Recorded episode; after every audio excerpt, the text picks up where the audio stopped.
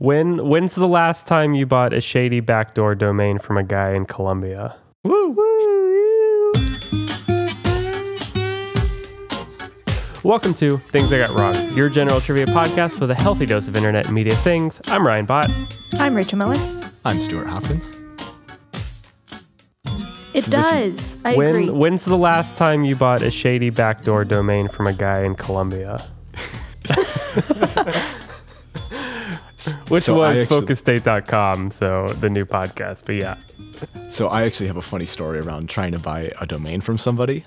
Uh, back in college, one of my roommates was really, really, really into uh, the EDM or electronic dance music scene, and so he wanted to start a blog. And this is when YouTube channels like Mr. Suicide's Sheep and things were starting to become bigger, but there is still room in that market to like tap into and you know try your hand at it and everything. Um, so he wanted he wanted to do an EDM blog, and so I tried to buy the domain iHeartEDM.com that this guy was sitting on, and he was asking I think it was like two thousand five hundred dollars for it or so. And so first attempt was just me asking, you know, how much do you want for it or whatever. And so he told me and said he's not really that interested in selling it or whatever. So a week goes by and I create a fake email address and claim to be from Earthquake Disaster Management, uh, saying that we wanted to buy a site uh, for those who are fans of our of our services. And uh, I didn't get a response, uh, understandably so, but it was it was a fun attempt. Out of the goodness it was, it was a of his heart. nonprofit. yeah, it was, it was a nonprofit. I earthquake disaster. I was just admin, and it wasn't even. Uh, it was edm admin at gmail.com. You no, should have called yourself webmaster. yeah, it should have been webmaster. That so, is uh, absolutely beautiful. That was my that was my attempt, and uh, didn't go so well. Uh, we have a trivia game to get to, and this is the very 16th episode ever. And uh, this is another round robin game where all four of us bring our own round of trivia for the other three to answer. Uh, so if you are all ready, we will start with uh, Stu. You're going first with your round. Awesome. Uh, so this topic was actually brought up several times in the last episode, which is interesting. Uh, so my topic is about famous orphans. Uh, this is Oh. going to be a normal round of trivia, uh, and it's basically these are questions uh, that will describe either the achievements uh, or you know things that were distinguishing about these famous people. Uh, you will all have heard of all of them. Are these real life or fiction? Uh, These are real life. These are these are all real life famous people that actually were orphans. So where does Batman fall into that scale? Uh, he doesn't. cool. Um, so yeah, I'm just gonna I'm just gonna kick it off, and I'm gonna give clues to who the people are, uh, and buzz in whenever you're ready. Cool. Born in 1926, this icon of the 50s spent her childhood in foster homes until eventually marrying at the age of 16. She was a singer, actress, and model. Ryan. Ryan. Uh, boy, I have two. Okay. Uh, Hepburn. no. Uh, Rachel. until she- Rachel. Is it Marilyn Monroe? It is Marilyn Monroe. That was the other one I had. uh, until she unex. Um, but that's I mean that's that's who you know she would go. I thought about using her real name in the question, but Norma Um, Jean Baker. Norma Jean Baker, right? And she she died unexpectedly in 1962. Uh, and to talk a little bit about her orphanage. So the reason she was an orphan uh, was because she actually the mother didn't necessarily know who the father was. Um, and after her mother was diagnosed with paranoid schizophrenia, uh, she became a ward of the state. Oh wow. Fun fact. Prior, actually, um, that's in, no, actually, an interesting fact. There was a point in time not too long ago where any kind of mental condition was paranoid schizophrenia, That's true. whether or not, even if it was just depression. Right. That's very true. Which might have been the situation at hand. Um, you know, who knows what her actual problems were. Exactly. Yeah. Man, I talked myself out of that one into Hepburn, but Question number two. This famous musician was one of four individuals that rocked the world in 1960 and onward. He eventually was killed in 1980. Ryan. Oh, pick me. Ryan. Uh, Lennon. It was Lennon. Yeah. Uh, so his the reason he was an orphan was because his father was away at war, um, and his mom actually didn't want to care for a newborn, so she left uh, him with his aunt and his uncle. Oh wow. So he's technically an orphan. Well, there's there's some of these that it's like they're they're orphans because their parents died and they were adopted by other family members, but they are Sure. all orphans. They're not Batman. so that's two points to Ryan. Question number three. This person was one of the founders and acting CEO of one of the world's biggest companies. Steve Jobs. Uh, his, bio, bi- his biological parents uh, were in college when they had him, um, and his mother put him up for adoption when her uh, father forbade her to marry his dad.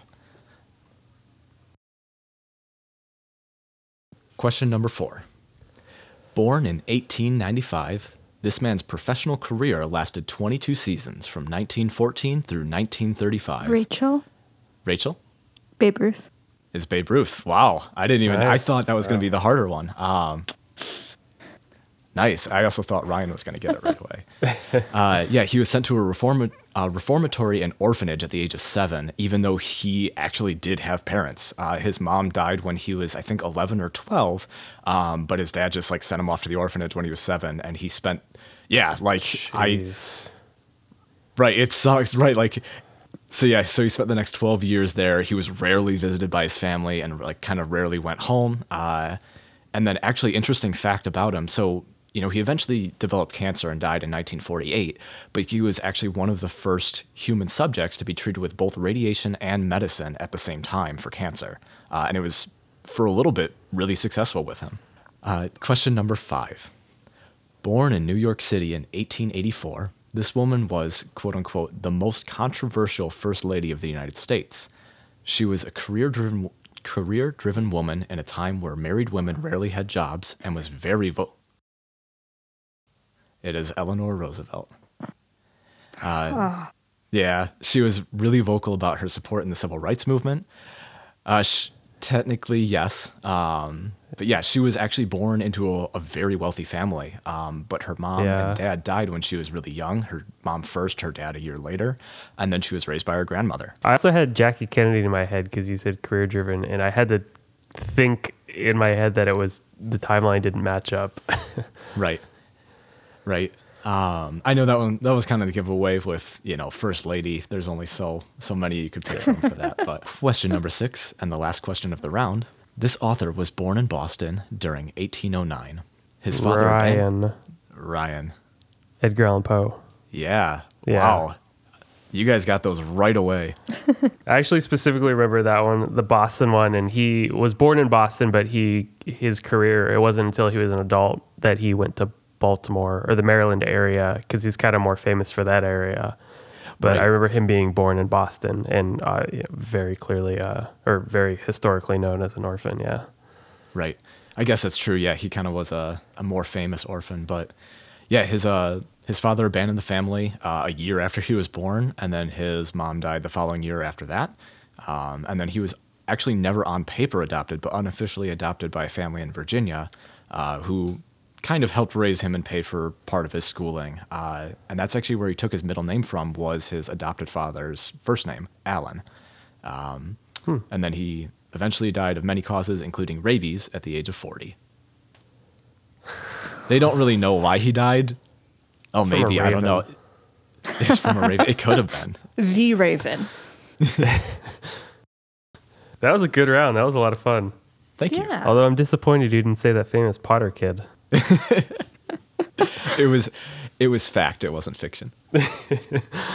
All right, Rachel, you're up. Okay, guys. So, with my fascination with language and um, my having to delve into the legal world, bit both voluntary and involuntary, I have the common Latin words and phrases we use. I'm going to give you either a definition or a, uh, a saying, and you have to give me the Latin word or phrase. Okay. Oh, Okay, ready? Question number one. Meaning elsewhere, you often hear the guilty say, No, I haven't. Blink. Oh, Ryan. Go ahead. Alibi? Yes. Oh. I thought you said no, I haven't. Blank. I, I was trying. So it sounds better if you say, No, I have a blank, but that's not dramatically correct. Grammatically correct. I have No, that's okay. a yeah, I have an alibi. Yeah. Yeah, no. Wait, al- alibi is Latin? It is. I guess that makes okay. I guess I can see it. It was Okay. very fun doing this research, figuring out, oh, wait, this isn't just a variant on Latin like most of our languages. Yeah. It is pure. Actual So- Cool. pure Latin. Colombian Latin. Colombian Latin, yeah. of the purest grade. Question number two. An eye for an eye is an idiom which is the equivalent of which Latin phrase? Ooh. An eye for an eye. Stu. Go ahead. I don't think this is right, but uh, like a tit for a tat? No. Ryan. Go ahead. I don't know it, but is it is it v- just vie? Like to vie? No. No. It is a phrase. Oh, I have one more. Go ahead. I also don't think it's Latin, but is it mono e mono? No. Okay. Oh, that's Yeah. right, but it could also be. I will give you one more clue if you guys want. Is it means something for something. Oh, uh, Quid pro. Oh, Stu. Sorry. I ruined it. I, I Okay, took two. I- I, I'm not going to go, but I yeah. I will Stu. give you um, two points there, Stu. 'cause That one Are you hard. sure? Because you got you did the second hint. He guessed once as well. Okay, fine. The We chorus have speaks. Standards. I just it's this is the rules of the podcast. Wait, quid pro quo. You said eye for an eye. It's an idiom, which It's is the idiom. equivalent Oh. of which Latin phrase? Something so for something. this for that or something for something. yeah. An eye for an eye, a tooth for a tooth. Uh, okay. I picked up. I picked an eye for an eye because it is one of the most clear idioms that I think we quid have. pro quo has a very different meaning.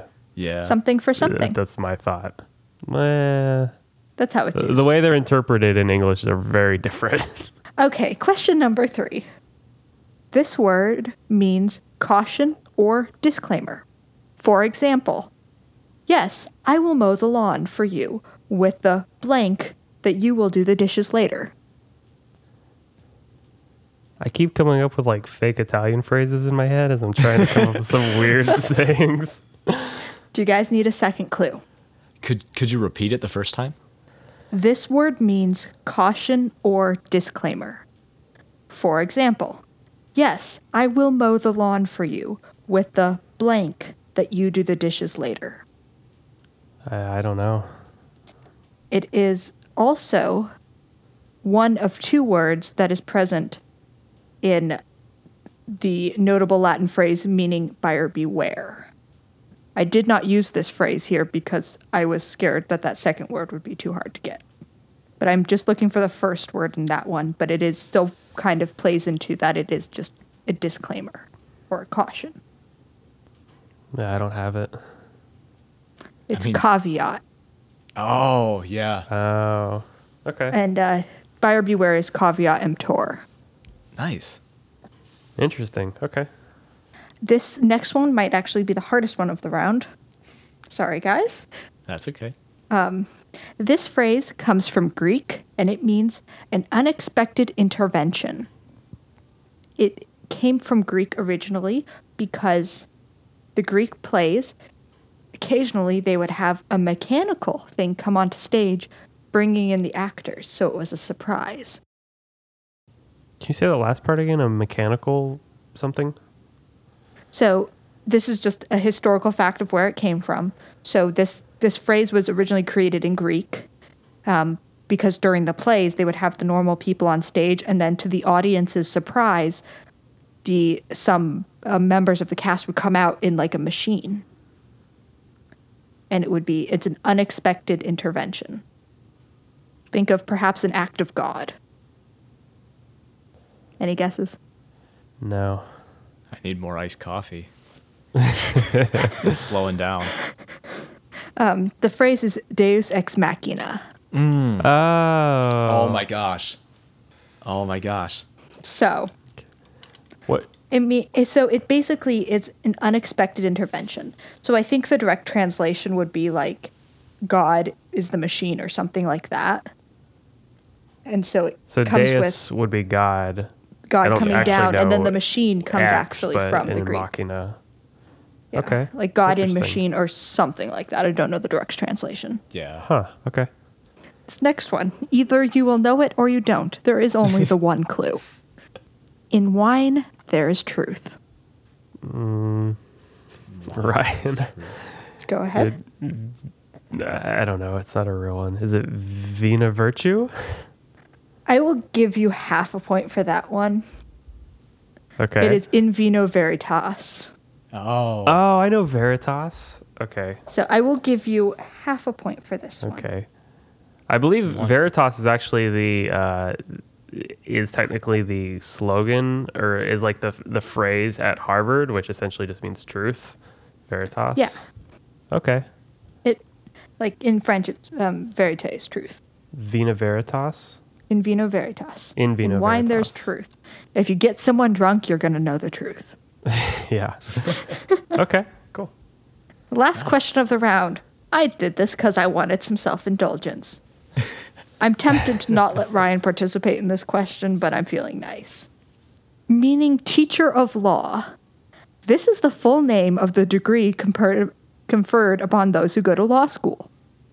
Think I know it, but I'll wait a second. You can go right ahead by my count. I only know the first. I only know. Is it Juris Doc, Juris Doctrine? You're close. I'll give it to you. I know Juris. It's a juris doctor. Juris. Oh, Doctor Juris means Doctor. teacher. Juris- Juris means direct. That's a direct translation. In It yes. oh, I, interesting. I think Okay. I think doctor is direct, it, or or it's a variation on doctor, but it means teacher. I was being very nice about in vino veritas. There's no truth in this wine. There is only a lot of compassion. All right, so this is my round, and uh, this round is about cooking. Ooh. So, just uh, just a broad topic about different things related to food and cooking and techniques and everything there in lied. Uh, question number one: What is the term for cutting food into long, thin strips similar to Rachel. matchsticks? Rachel. julienne, Yes. Two points to Rachel. Uh, question number two. This one is actually going to have all of you in. Uh, I need you all to, you don't have to write it down, but I need you to lock in an answer. Uh, so all three of you are going to go. Uh, what is the highest number of stars that a Michelin rated restaurant can achieve?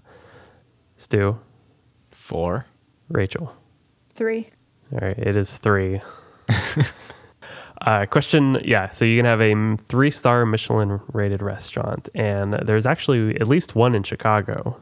Nice. And Athenia, Alinea. Yep, yep, yep. Have you guys seen the film Hundred Feet? What film?